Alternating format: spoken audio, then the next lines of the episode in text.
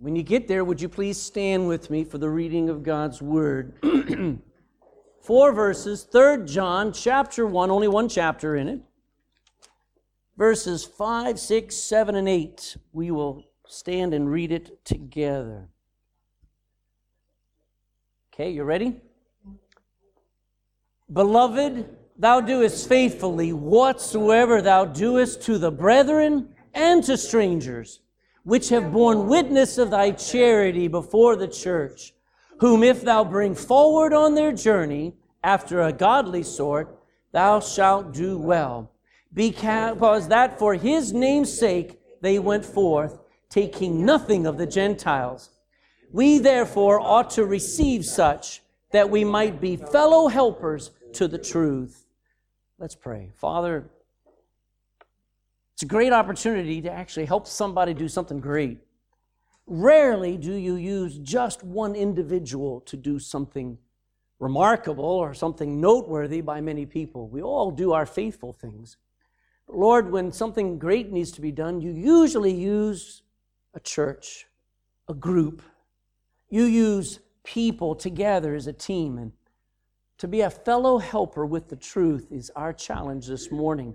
That we wouldn't just expect someone else to do the preaching of the gospel, someone else to go, but that we would be a part in every way of getting the gospel into every country, every culture, every nation, every tribe.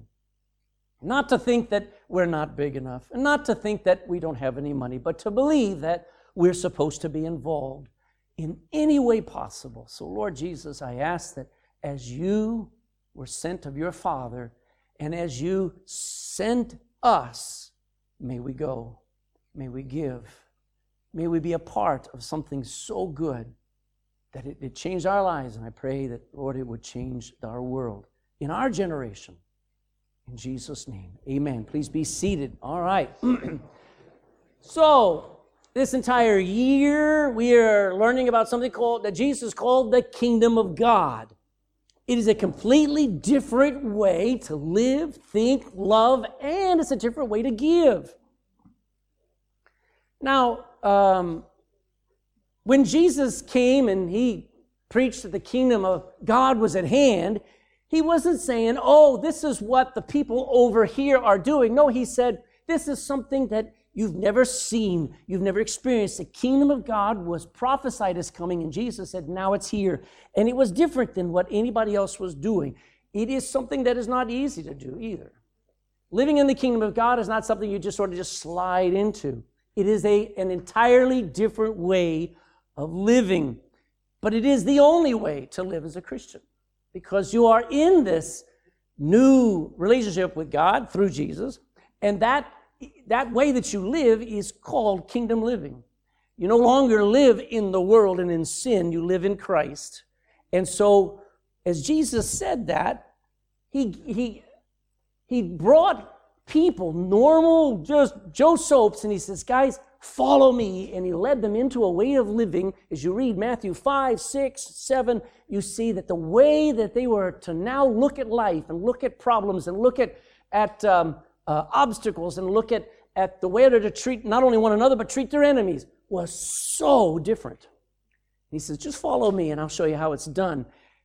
But there's one thing, and that is that the gospel was not supposed to stay just in Israel. So I want to talk about there's, there's more to kingdom than just kingdom living. There is kingdom going, there is kingdom giving, and then there's kingdom owning. Now, I'll explain all three of those in just a few moments. But when I've gone through those three very simple points, I'm going to ask everyone to do something absolutely wonderful. Now, I'm going to read starting in verse 1, give you a little background here. And in, in uh, verse 1, it says, The elder, speaking of John, not John the Baptist, but the Apostle John, the elder unto the well beloved Gaius, whom I love in the truth. Beloved, look at how he talks to a brother. He says, Beloved, I, uh, I wish above all things that thou mayest prosper and be in health, even as thy soul prospereth. If you only knew how blessed your soul is, you may not have two pennies to rub together in your pocket, but if your soul is saved, you're well off. And John says, I wish you were doing as well physically as you were spiritually. verse 3 For I rejoice greatly when the brethren, when other Christians came and they testified of the truth that is in thee. Somebody told me that they, they saw Jesus in you, they saw the Christian life in you. Even as thou walkest in the truth, not in fake media, not in the modern philosophies, but you walk and live in the truth. Verse 5 Beloved, thou doest faithfully. I see something in you that you're just consistent. Whatsoever thou doest to the brethren and to who? People you don't know. So it's nice when you when you're being kind and a blessing to somebody that you are well used to and you trust and you love. To meet somebody and you don't know them and they're strangers to you and yet they're saved. Gaius was somebody that was faithful to everyone he dealt with. Verse 6 These guys, they've come back to John and they've borne witness of Gaius's charity before the church. It was very, it was very evident that there was not just, they weren't just going to church, he wasn't just going through the motions, but there was a, a heart being lived by Gaius, a heart of charity, a heart of givingness, whom he says to Gaius, If thou bring brethren and strangers forward on their, circle that word, journey, because we're going to talk about that journey in a moment. After a godly sort, you take care of them on, in a godly way, thou shalt do well, because these brethren and these people you don't even know, these strangers, for his name's sake, I wonder whose name? Only Jesus. For his name's sake, they went forth taking nothing of the Gentiles to whom they were preaching. We therefore, we Christians, therefore, ought to receive such. receive means welcome them, welcome into church, welcome into our homes, and take care of them that we might be fellow helpers to the truth. We get to work with them in getting the truth out. So here, the Apostle John is writing a real short letter to this guy named Gaius, who's a Christian. Evidently, Gaius was a, uh, uh, was a convert of John. John had led him to Christ. John hears that Gaius and his church is very involved in helping men take the gospel to faraway heathen lands. He praises Gaius' faithfulness and all those Christians with Gaius. He, uh, he observes that they have a life of charity. You know what charity is? It's where you love without anything in return. Charity suffers long and is kind anyway. So the Bible says the Bible says you love and you don't get anything back. And that's the highest form of love, and it's the hardest type of love to consistently show because at some point you say, I'm tired. At some point they don't appreciate me. John notes and he says, You've got charity. And then he noticed that they took care of missionaries. And he says, the fact that you receive them and you feed them as they pass through, it was marvelous. So in this letter, we discover how we need to be given the gospel, giving to gospel mission work. So, verse 5, you'll see the journey. Verse 5 and 6 Beloved, thou doest faithfully whatsoever thou doest to the brethren and to strangers, which have borne witness of thy charity before the church, whom if thou bring forward on their journey, to bring forward is you're, you're, you're helping them go a little further. You're not, you're not financing everything, but you're carrying them another day. So these guys were on a journey, not just to next door. Now, every one of us should have a gospel witness next door. Now, they're the hardest persons, people to witness to because they, they hear you. They watch you. They see you. And so when you come at them, they're closing the door, locking the door, pulling the shades. I know how it is, all right? My neighbors are the same. Like, I have a big white Bible Baptist church bus out in front of my house, man. My neighbors freak out every time I try to talk to them about the gospel. But you should go to your neighbor. But these guys aren't going next door. These people have left their home to go some, to some faraway place for the gospel. You can leave Third John for, uh, for a little bit. Go to Acts chapter 8. Acts chapter 8, verse 3. We've got a lot of scriptures to look at this morning to motivate us to be fellow helpers together with getting the gospel out. Acts chapter 8, verse 3 says, as for Saul, at this point, Saul is not converted. Saul is not a Christian. Saul is only the enemy, and he's slaughtering and killing and tormenting and torturing. And it says, As for Saul, he made havoc of the, sounds like Nigeria, sounds like Sri Lanka. Hasn't gotten any better, has it? He made havoc of the church, entering into every house, hailing men and women, committed them to prison. Look at verse 4. Therefore, they that were scattered abroad gave up. Is that what it says? No, they went everywhere preaching the word. That was going on. People went on journeys, probably not all because they wanted to, but because God seemed to be in charge. Listen to Isaiah 45 22. Listen to these words. Look unto me and be ye saved, all the ends of the earth. Listen to those words, all the ends. For I am God, and there is none else. So God cries out and he says, Hey, look over here. There's no other God. Look unto me, and you'll be saved. So there is a call for everyone in the furthest reaches to hear the gospel. So if God has to allow persecution in our lives to get us moving, so be it.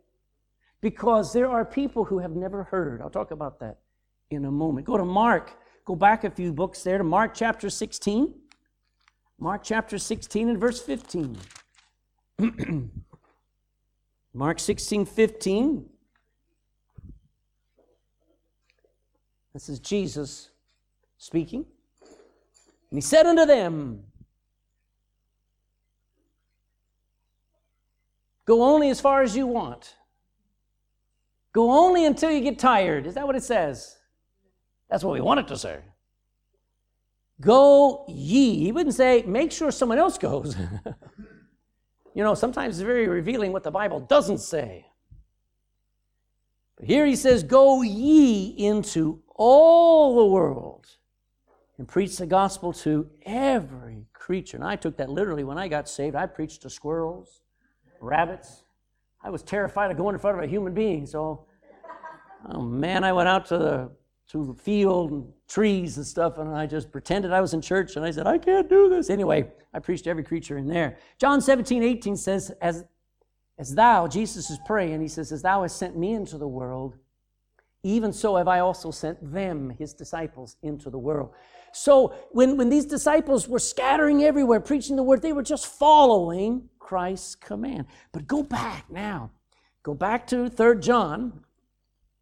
And oh, I want to show you this picture. Now, this is this is by the end of the second century.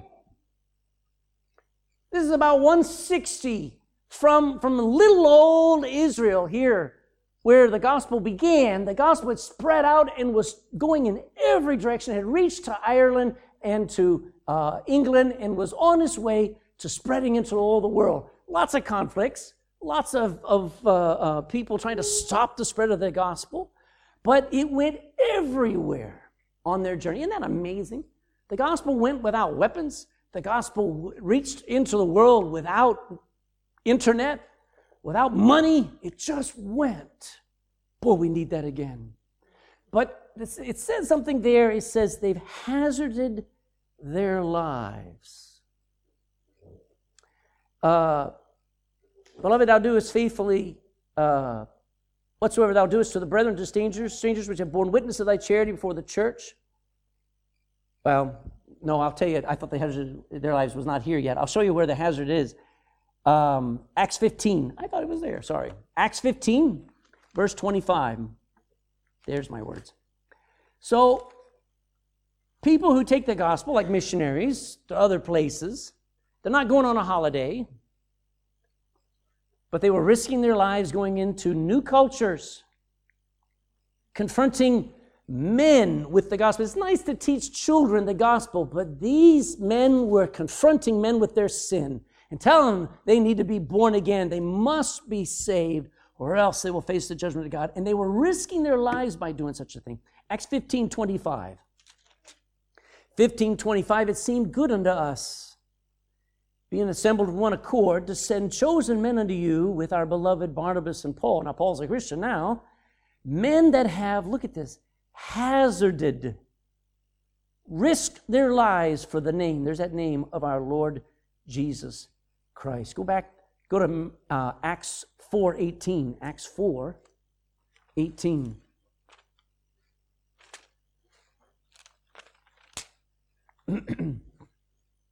Acts 4:18 right in there now they got introduced to the kind of hazards they were going to face when Peter, James, and John were brought before the council that had ordered the crucifixion of Jesus.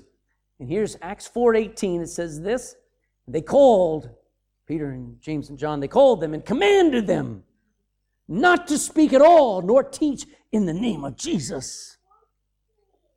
So they faced the fact that they were making laws, they were making it hard. They were being told, it'd be like you at work being told, don't hand any more tracts out. Don't invite anybody, invite anybody to church. Don't talk about Jesus here at, at, your, at the office. That was what they were facing. But verse 19, Peter and John answered and said to them, uh uh-uh. uh whether it be right in the sight of God to hearken unto you more than to God, judge ye. For we cannot but speak the things which we have seen and heard. They're talking about the match they went to. They're talking about their holiday. Over here, he's talking about his investment plan. Over here, he's talking about his new girlfriend. We're going to talk about Jesus. Amen. It, and I'm not telling you, and the Bible never tells you that you ought to take time that you should be working and talk. No. But you know, a lot of jobs, when you've got a break, you, can, you ought to be able to talk about anything. Amen. Make sure that you also bring in the Lord Jesus. But realize also it could get you fired. Amen. Hazarding your lives. Acts 5:41. Acts 5:41. Now they get in trouble because guess what? They went ahead and preached. Verse 41 they departed from the presence of the council, weeping because they had just been beaten in the previous verse. No, they counted, I'm sorry, they rejoiced that they were counted worthy to suffer shame for his name. Amazing. They hazarded their lives for Christ's name's sake. Now, this gets serious. There in 3 John, it says, because that for his name's sake they went forth. Just because of a name. What the big deal about his name? Well, people mock that name, don't they? You know, if Jesus was just, I mean, if I said Confucius at work, nobody would give me another thought. If I said, oh, I was reading a book on Buddha, they'd all go, oh, yeah, all right. But if I say, you know, I was reading my Bible this week, there's a power in that book, and there's a power in that name that the demons can't handle. And the, you, you think that only people in the darkest parts of the world are demon possessed. Your office mates are full of darkness and of struggles with demons. And when you mention the name Jesus, they don't even know why they're so angry. They don't even know why. They just go, shut up. Why would you even mention that name? Because that name, it is, there's, there's, that name is the only name that you can use to get into heaven. You can't use your name. You can't use your priest's name. You can't use your grandmother's name. You must use Jesus' name. And you got to believe it with all your heart. That at the name of Jesus, every knee is going to what? Bow. So, for Christ's name's sake, there are countless millions and hundreds of millions of people who have never heard Jesus' name even once. Now, we don't believe that. We're in the West. We're in Ireland. Everybody knows about Jesus. I guarantee it's not true. A lot of people know about this little guy. His name's Gautama Buddha. You go up to a door and you see a little fat guy. You know, he was for fasting, and all the Buddhas are fat. I don't understand that. Ponder that for a week. Why is he so fat? Anyway, um, but little Buddha, they know about Buddha, they know about this guy, Confucius. All right? Confucius had a lot of worldly wisdom.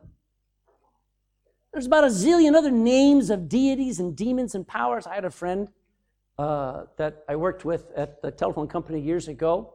Rajan Bendy is his name. Uh, I and my wife got to go to his house. We had them over at our house for dinner, and we would talk about the gospel and stuff. And every every week, if not every day, he'd have different rings on his fingers. And I thought it was mainly vanity. You know, I didn't know why would you wear rings on your. But each one was an image of a god. And when I got to his house, he had a corner of his sitting room that had about 300 gods, idols, and he regularly took them down and opened up another box and put them up. He was trying to worship every god from his culture. And there's about 3 million gods in India. He's trying to wear them all, trying to note them all. He would go through and participate. What's he doing? He's missing Jesus. Because there is a name that the world does not know about. They know the name, but they don't know him. So it's for Christ's namesake they went out. Acts 4:12 says, "Neither is there salvation in Confucius. There's no salvation in Buddha, no salvation in Muhammad. Neither is there salvation in any, in any other, for there is none other name under heaven given among men whereby we must be saved." They went for Christ's sake. They took nothing of the Gentiles. These missionaries had to eat. You know, missionaries like to eat too. Amen. Amen. I do like to eat. These missionaries had to eat, they had to pay their own bills, but they never charged anyone the gospel. You saw that in 3 John. It says, taking nothing from the people they were preaching to, from the Gentiles. They just gave everything they had so that someone else could hear about Jesus. Matthew chapter 10. Go to Matthew. Matthew chapter 10 in verse 7. Matthew 10 7. As you go, preach, saying, The kingdom of heaven is right at hand. It's right near you. You can get it, you can get into it. And he tells the disciples, now these were apostles, they had great powers. I wish I had the power. But they had it. They could go, and when they went, they healed the sick, they cleansed the lepers. Think about that. Somebody who was with a disease that was causing parts of their bodies to fall off. They were on the road to death. It was a terminal illness of the day. And here was somebody who could come and could touch them and heal and cleanse the lepers. They could raise the dead. They could cast out devils. And watch these words. Make sure you charge them for your services. Is that what it says? Oh, freely I gave you that power, so freely give it away. That's how the gospel works. We do it for free. Go to Acts 3, Acts chapter 3, verse 6. I know some people believe Peter was the first pope. Well, I got news for you. If he was, he was the poorest pope. Acts chapter 3 and verse 6. By the way, he wasn't the first pope. Anyway. Acts chapter 3, in verse 6, uh, Peter meets a man sitting at the gate of the temple and he's asking for a gift, a mercy, mercy gift. Help me, give, give me just a little bit of money. I like Peter, verse 6, silver, Peter then Peter said, Silver and gold have I what? Wow, what a poor pope. the pope's got it now. anyway, silver and gold have I none, but such as I have, I'll charge you. Come on, doesn't say that. I brought my credit card box here. All right, just give me your credit card now. No. Such as I have, give I thee in the name of Jesus Christ of Nazareth. Rise up and walk. And he took him by the right hand. He lifted him up, and immediately his feet and his ankles received strength. And he started leaping and dancing and walking and running, leaping and praising God. Isn't that cool? Silver and gold have I, I don't have anything, but what I've got, I'll give you. And if I had money, I'd give it to you. Listen to Revelation 22 17. It says, The Spirit and the bride, that's the church, say, Come. And let him that heareth say, Hey, come on, we can go. Let him that is athirst come, and whosoever will, let him take the water of life freely. Freely. The thing that is different about the gospel is it's free. And those that preach, those that do the work of the gospel, do it for free. We don't do it for any of our own benefit. I'm not trying to get into heaven by good works, by going door to door like Jehovah's Witnesses do. They're trying to earn their way into the resurrection. They're trying to, to be good enough. I don't have to be good enough. Jesus was. I just go because of his name. That name changed my life. I want to see it happen in somebody else's life. So the question is, where do they get their money? Well, missionaries get money sometimes by having a side job. Paul says this in Acts 20. You're there. Go to Acts chapter 20, verse 33. Acts 20 and verse 33.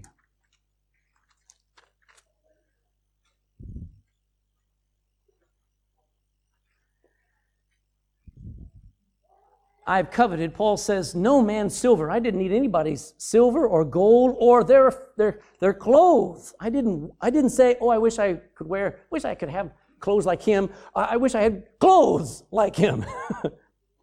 Yea, verse 34, ye yourselves know that these hands, these hands, my own hands, have ministered unto my own necessities. I took care of my own needs. And I also took care of them that were with me. And I have showed you all things, how that so laboring, you ought to support the weak. I'm sick and tired of the Irish government and the European governments thinking socialism is so good, it's going to bankrupt and going to bankrupt every person in this room. You need to work and get your own job and pay your own bills. Amen. I got a few amens out of that. You need to stop sitting there acting like the world owes you anything. You'll never be used of God until you say, I'm going to work so I can give. He goes on, you, you know that these hands have ministered. Verse 35, sorry, I have shown you all things, how that so laboring you ought to support the weak. That's who takes care of people who can't work. Christians. And to remember the words of the Lord Jesus, how he said it is more blessed to give than to receive. Sometimes, go to Second Corinthians, sometimes they went and they asked churches to financially support their going. Second Corinthians chapter 11.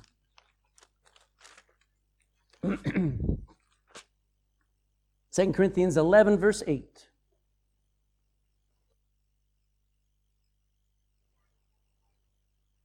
I robbed other churches. Not that he came in with a mask of balaclava and a gun and said, Give me all your money. No, he's just saying, I took what should have been theirs. And they gave it to me for you, Corinthians. He says, I robbed other churches, taking wages of them so I could do you service. He said, I never, I never asked a penny from you, Corinthians, because I just wanted you to get saved. And did all that so that others wonderful word, others could hear and have a chance to be saved from the wrath to come. By the way, did you know when you give the gospel out and you you maybe you give somebody a Bible and maybe you bought that Bible and you gave it to them and I've done that. I've had New Testaments. The we don't have uh, any here, um, or maybe we do. I don't know. I haven't seen them. We've got these Soul Winner New Testaments. They cost 21 euros a piece. Amen. And so I bought one, I use it, I mark it up, and then I meet somebody, and boy, they say, I wish I had a Bible. I give it to them. Let's go buy another one. It's all marked up with the gospel in there. You know what I know? They may not ever read it.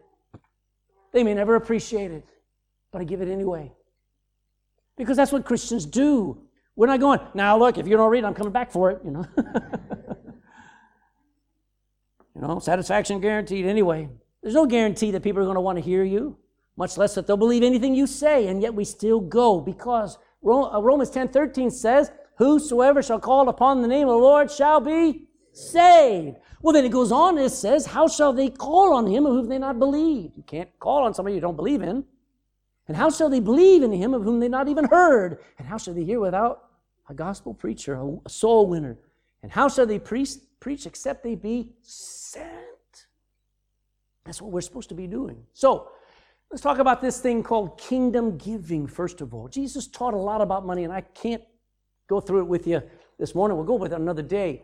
But kingdom giving, Jesus taught a lot about money and about giving. One of them he called it giving alms. Remember, he says, Don't let your left hand know what your right hand is doing.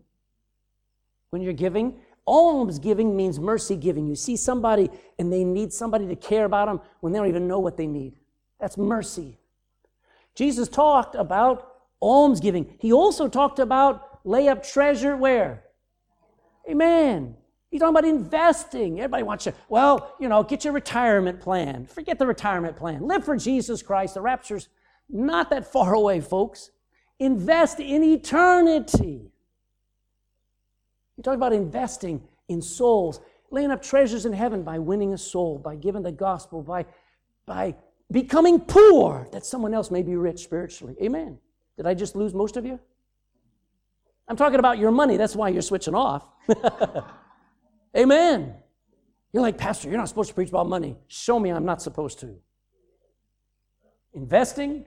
He commanded us not to worry about having any money. Woo! Wow. He said, Seek ye first the kingdom of God and his righteousness, and all these things will be added unto you. You say, Well, I got to work. Yes, you got to work. But you got to work to give. And if you end up with less after you've given than you expected, so be it. Because you're a giver, not a taker anymore. He said, Stop trying to add everything up and figure everything out before you give away your money. You'll never give away your money. Best kind of people in this room will be the ones who just love to give. Give of their time, give of their talent, give of their money, give of their, their, their, their, their lives. And it begins with your wallet. Amen. Then he also talks about make sure you give to people who will never pay you back. Amen. We're sending money to missionaries who are never going to ever do anything back for us. And we're sending it to print Bibles to people who are never going to know where those Bibles came from, where those gospel tracts came from. Jesus said, Give to people who will never pay you back. Why? Because getting into the kingdom of God is of infinite value. But here's a big point kingdom giving is costly. Do you know missionaries don't just magically appear out of nowhere? ah, missionary. No, it doesn't happen that way. Where do they come from? They come from Bible believing churches. They come from the midst of people who love souls and love the gospel. And they, however hard or easy it may be, they leave everything they love because they sense the need for someone far away to hear not about church, not about religious duties and prayers, but to hear about Jesus Christ and salvation and forgiveness and eternal life. Now, money for those missionaries doesn't just appear magically either.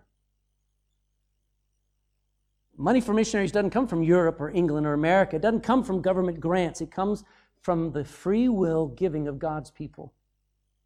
That means from us, from our pockets.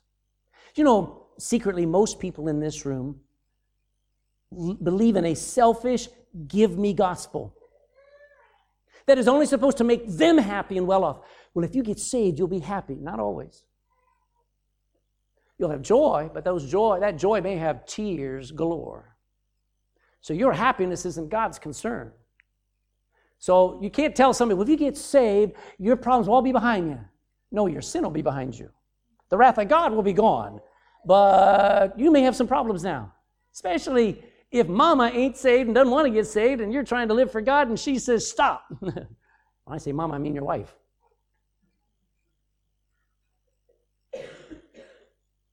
Instead, the Bible offers selfless lose me gospels, or the, the, uh, get, the, the lose me gospel that gets other people saved and blessed at our expense. 2 Corinthians 8 9, don't go there, says, For you know the grace of our Lord Jesus Christ, that though he was rich, Yet for your sakes he became poor, that ye through his poverty might be rich. So he did everything to finance our salvation so that it was free to us. You know, when we give the gospel to somebody in Portugal, we do it through a missionary who does it for free. We might become poor to make sure Brother Pereira stays on the field and stays preaching the gospel so the churches get started and people get saved. Listen to a letter I was reminded of this letter at camp. Men's camp was fantastic, guys. I was reminded, one of the men actually read this letter out. I'm going to read it to you about the cost of being a missionary. This is a letter that a young man, my favorite missionary of all time, is a guy named Adoniram Judson. He wrote to his future father in law. Now, how would you ask for the hand of marriage of your future wife? How would you ask him? Would you write and say, She's the most wonderful woman. You have done so great raising her. I tell you what, I will love her, cherish. Listen to what this guy writes his future father in law asking for Ann's hand in marriage. He's just about ready to leave to, to go to India and end up in Burma, where she will die. Now, he doesn't know that at this point, but listen to how he asks for her hand in marriage. Dear sir, his name was Mr. Hasseltine. I have now to ask whether you can consent to part with your daughter early next spring, to see her no more in this world. Whether you can consent to her departure to a heathen land and her subject, subjection to the hardships and sufferings of a missionary life. Whether you can consent to her exposure to the dangers of the ocean, to the fatal influence of the southern climate of India, to every con- kind of want and distress, to degradation, insult, persecution, and per- perhaps a violent death.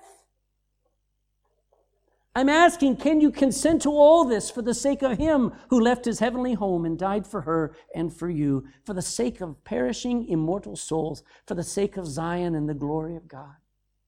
Can you consent to all this, sir? In hope of soon meeting your daughter, not here, but in the world of glory, with a crown of righteousness brightened by the acclamation of praise, which shall redound to her Savior from heathens saved through her means from eternal woe and despair. Wow. See, he knew what he was getting into. He was asking the father in law, Do you realize what your daughter is going to get into? And she does die.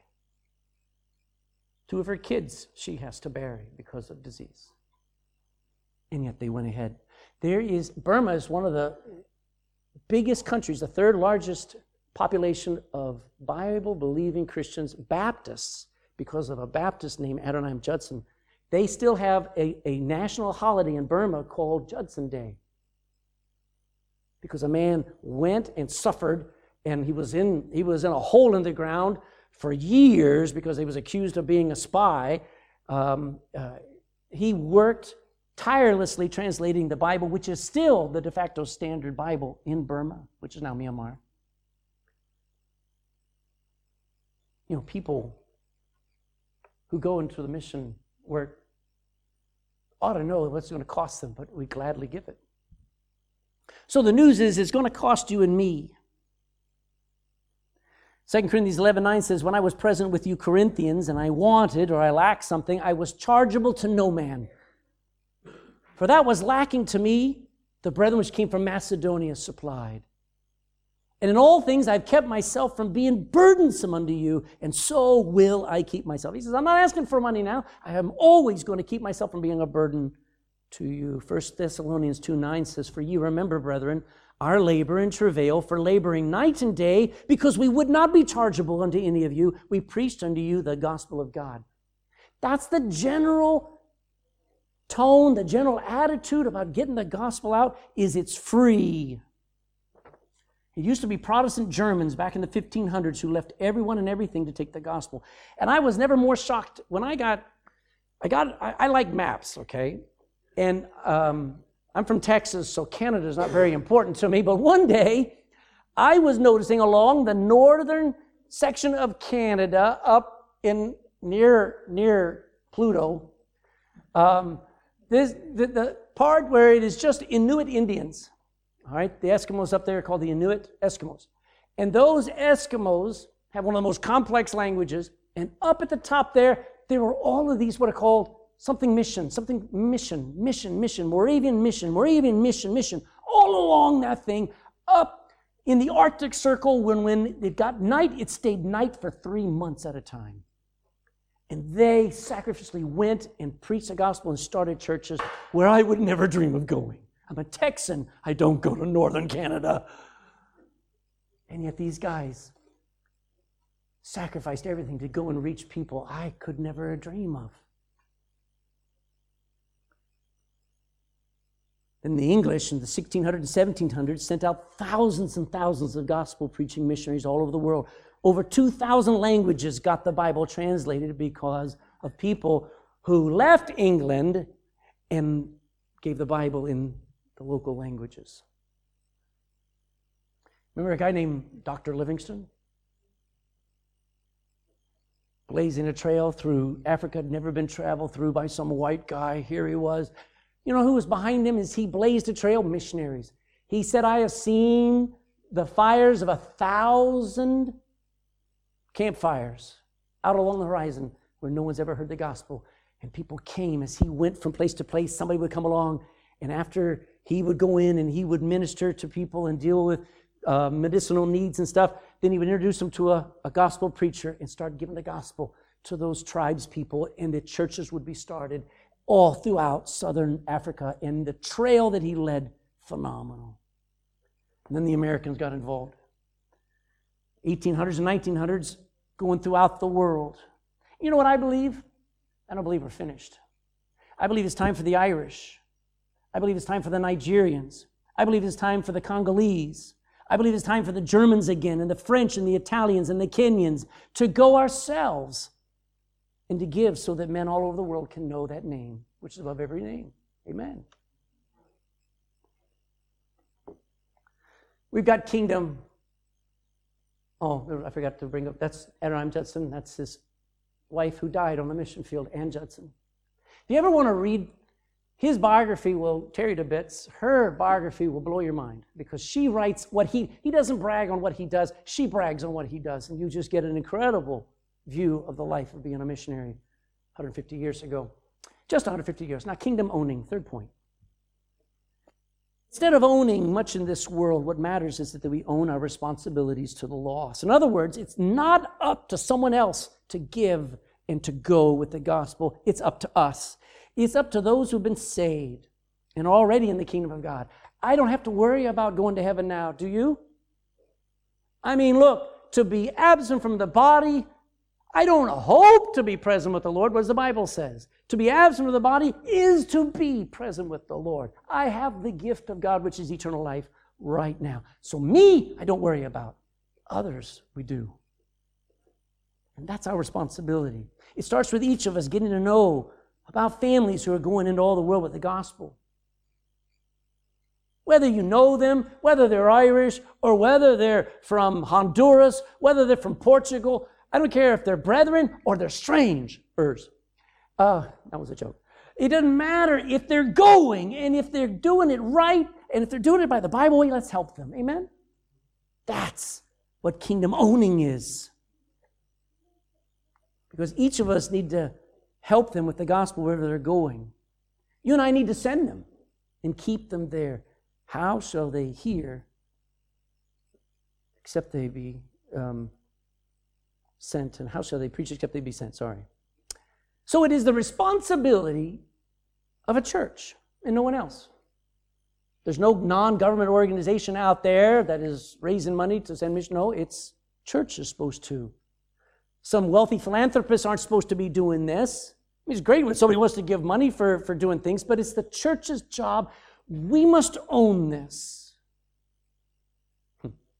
My wife has taught me a new phrase. Okay? She's not in here, so I could talk about it we get into a little tiff. You know what a tiff is, don't you? It's an argument. But anyway, we get into a tiff. And she'll point out, that's not right. You did this wrong. And uh, you know what she says? Own it. okay. well, listen, God looks at us and says, This is our responsibility. Own it. It belongs to us. It doesn't belong that any other organization is supposed to be giving and going so that the gospel is preached. We're supposed to do it. Acts 15. Go back to Acts 15, verse 1. Acts 15 and verse 1.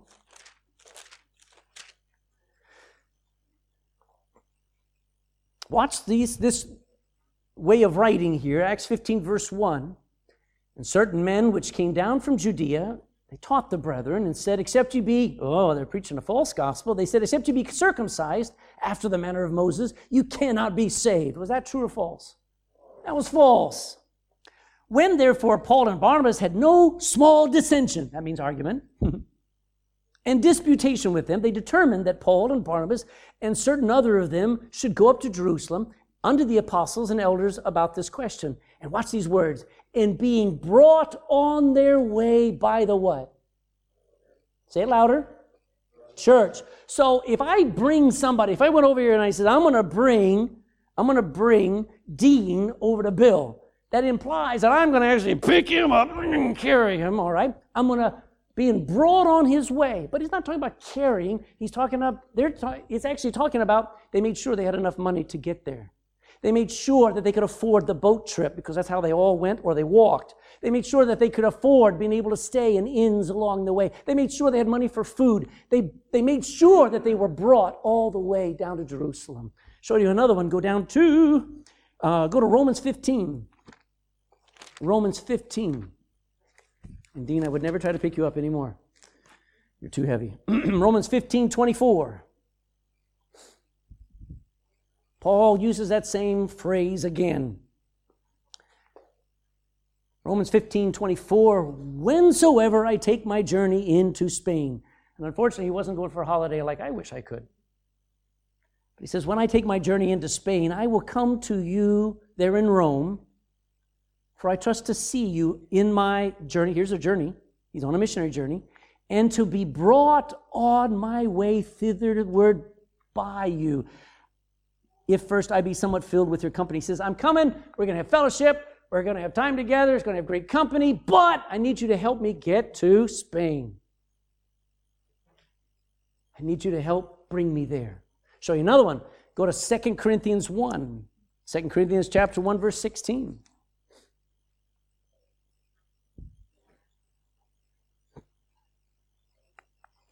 You see, it's okay for a Christian to ask another Christian to help them serve God. That's why I'm here. There ought to be people in this room who come up to me regularly and say, Pastor, what can I do to serve God? I'll help you. Amen.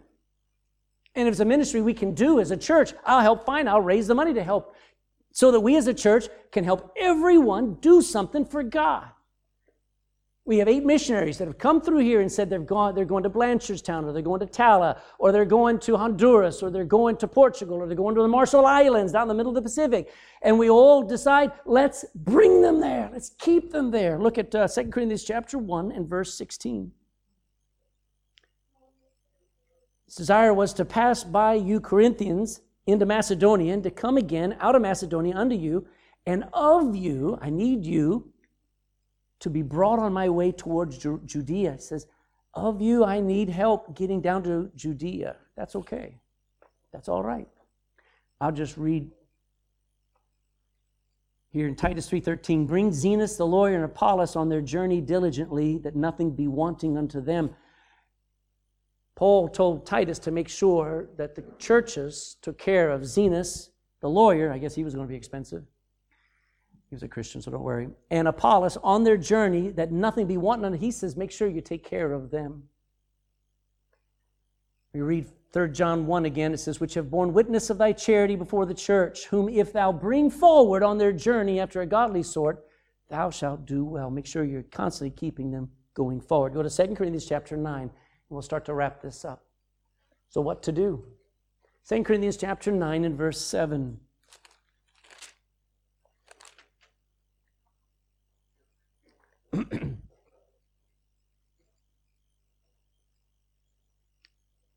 I want to ask everyone in this room who are a Bible believing Christian to do something wonderful. If you're just a visitor, I'm not asking anything of you.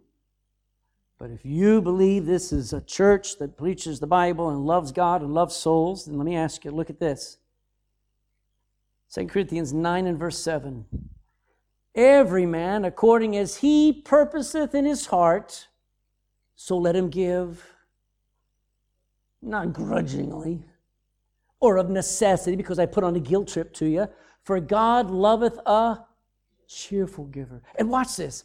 When you become a giver, God is able to make all grace abound back towards you, so that ye always having all sufficiency. Wait, I just gave my money away. And yet verse, nine, verse 8 says, But you will still have all sufficiency in all things, and that you may abound to every good work. You know, you may have no money, and you go, I just don't have any money. You actually have a ton of money. We live in a first world country. You've got some money. Let me tell you, you start just being a giver and you just start worrying about souls. You don't worry about cars. You don't worry about retirement. You don't worry. You worry about giving. God seems to, and it always happens, God seems to always be enough. It just is that way, folks. So, what do I ask you to do? Number one, choose to give to missions. Start today. There's a little envelope here, and there's a little spot here where you can mark on there your tithe amount. Right underneath it is your missions given. It could be one euro, it could be 10. I don't care what it is. How many of us should give? Yes, sir. Give me, give me the name, uh, the word there in the verse. Every man. All right? But then it says, as he purposes in his heart, as he chooses to do so. That's up to you. You don't have to. But I would like you to know the blessing of giving. Giving specifically to missionaries, first, that we already support. You realize we take all the money that comes into the, uh, the offering box there, and There's some that's given to missions. There's some that give specifically to missions, but not much. And whatever else, we want so much to help missionaries be on the mission field. We take whatever is needed, because we give everybody 75 euros a month. We take whatever is needed and we take out of the tithe and give to them. And that's okay. But that's also somebody else doing it. Let's do it so that we do it. Let's give so that all of us can say, I've purposed in my heart to not tithe. I already did that. I already do that because God commands it, but now I give out of love for souls because I get to. I, I, I don't choose to tithe because I do it because it's right, but I do choose to give because I'm loved and I love. So choose to give to missions. You just mark on there, say, all right, my tithe is 26 euros because I got 260 euros this week. And then there's another fiver on top for missions. That's how it works love to give to missions. I like it, it says not grudgingly. It's a very modern word, isn't it? It's a very teenage word, isn't it? Grudgingly. You're, you're gonna, what you're doing is you're taking money that you meant for yourself. God bless you. I was gonna, I was gonna get a Hulu account. I was, I was, I, I, I need four cups of coffee a day. It's at, at Starbucks. I'm saving up for I don't care what. You're going to grudgingly give, then don't give. But look at yourself going, why am I a grudge? Why am I a, a jerk? Why am I grumpy when I get to give? And I'm going to tell you this I would rather, and God would rather have just 10 people who love to give to missionaries than a bunch of people with a bad attitude griping and complaining about their money. Amen? Amen. So if you're going to gripe and complain about it, ignore me because God will ignore you. Amen. Love to give. Some of us love it. Believe to give. You're going to have to go, but I was wanting this money for something else. Don't say that because it's by faith that you say, you know what, I'm only talking about a tenner. I'm only talking about something that is for souls that are priceless. Somebody took time to give me the gospel. Somebody took time to preach and start a church and to, to, to, organize that church and to get them pay the bills there so I could go walk in. I remember the day I walked into church and, and I listened to the gospel. For the first time in my life, there, was, there were these people who loved God. At 17 years old, I'm looking around and I'm seeing this building and I'm seeing these people. Somebody paid for all that to be there over the years. So I could just walk in and it was free. Amen. Believe that it can be done all over the world. And lastly, make sure you continue to give. Don't just get a little moved today and then go back to being cold and stingy tomorrow. Missionary families are out of their country and cannot get jobs and make money on the side like you and I can. So if you start giving today, I'm going to ask you to keep giving next week and the next week and the next week. Continue to give. So, Kingdom of God is a, is a completely different way to live, think, love, and give. Thank God there's some people who are involved in kingdom going. They've hazarded their lives. They go for Christ's name's sake. They take nothing from the people they preach to. They just want others to hear and have a chance to be saved. They're called missionaries. If some of us won't go yet, those of us who haven't gone must help those who are going to go and stay preaching the gospel by kingdom giving. Don't think that only rich people should do all the giving. If you want a blessing, you give too. You say, I'm only nine years old. Rob your dad. Dad, I need a fiver now. Yeah. Get involved in kingdom giving, but make sure let's own this. Let's own this. So, what are you going to do? We choose to give to missions starting today. Don't put it off. You say, I've only got four euros. Put it in. Start the process, man. I already, man, I'm a missionary. I already tithe. I already give uh, uh, to, to missions. I and my wife and my family support four missionaries personally, besides the missions that we support here and elsewhere. I love giving and I love missionaries and I want to help them. Love to give to missions. You know what? where your treasure is, that's where your heart is. You say, I don't love missions. Give them some money and you'll love them. You say, What are you doing with my money? You'll pray for them. You'll care about them. You'll find out their needs and you'll make sure that they're taken care of. And start believing just it's by faith. You're not doing it because you have the money, it's doing it because you want to give. And you're not giving all your money away. But believe me, believe me, you'll end up with less money on purpose, but you'll be happier than you've ever been before. Make sure you do it. If you're not interested in the lost hearing the gospel, I have to say this. If you don't care about one thing I've said this morning, yes, you could be cold hearted, backslid, I know that. But I also be more fearful that maybe the gospel hasn't reached your heart yet because the gospel softens hearts, warms our hearts, makes us into givers. The gospel changes. And if you're not interested in giving, and you're not interested in the gospel getting all over the world, then I have to ask you, has it gotten to you yet? Let's stand, let's bow our prayer heads in prayer, please.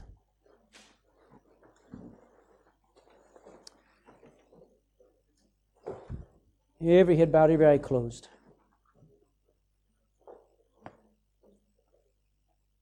It's our missions month, Father. I think we could do it all again and not touch the hem of the garment of what needs to work in our hearts. The devil will make sure we have every debt and every bit of, of problem to focus us on instead of the lost. Our culture will be so against the gospel to the point where Christians are ashamed of it. It just bothers me. And even our own habits are fueled by selfishness. We have everything against us. And yet you cry out, in the kingdom of God, give.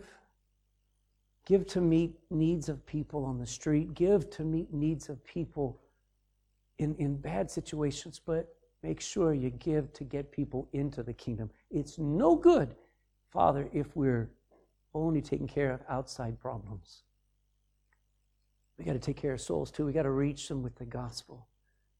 We got to be about the real business. And I'm so glad we get to support eight missionaries. It would be awesome if we could double that.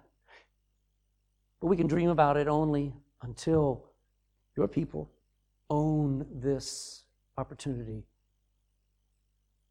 so that more can go. And one day, from our own midst, someone could go.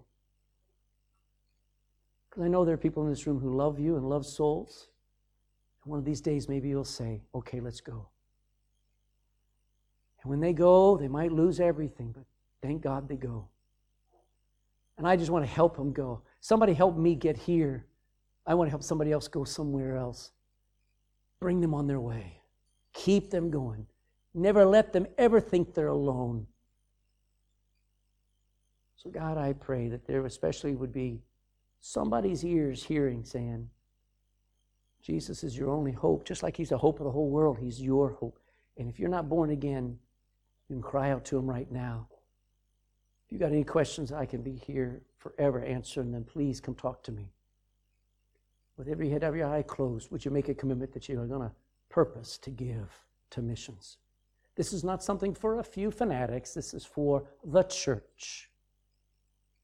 If we would just purpose to do it, I'm not going to tell you you have to do it against your grudge. Boy, I'm telling you, you ought to do it out of love. God loves a cheerful giver. Would you like that? Would you enjoy that? Father, I just commend this message and these people to you. May what needs to be decided, may it be decided today. In Jesus' name, amen.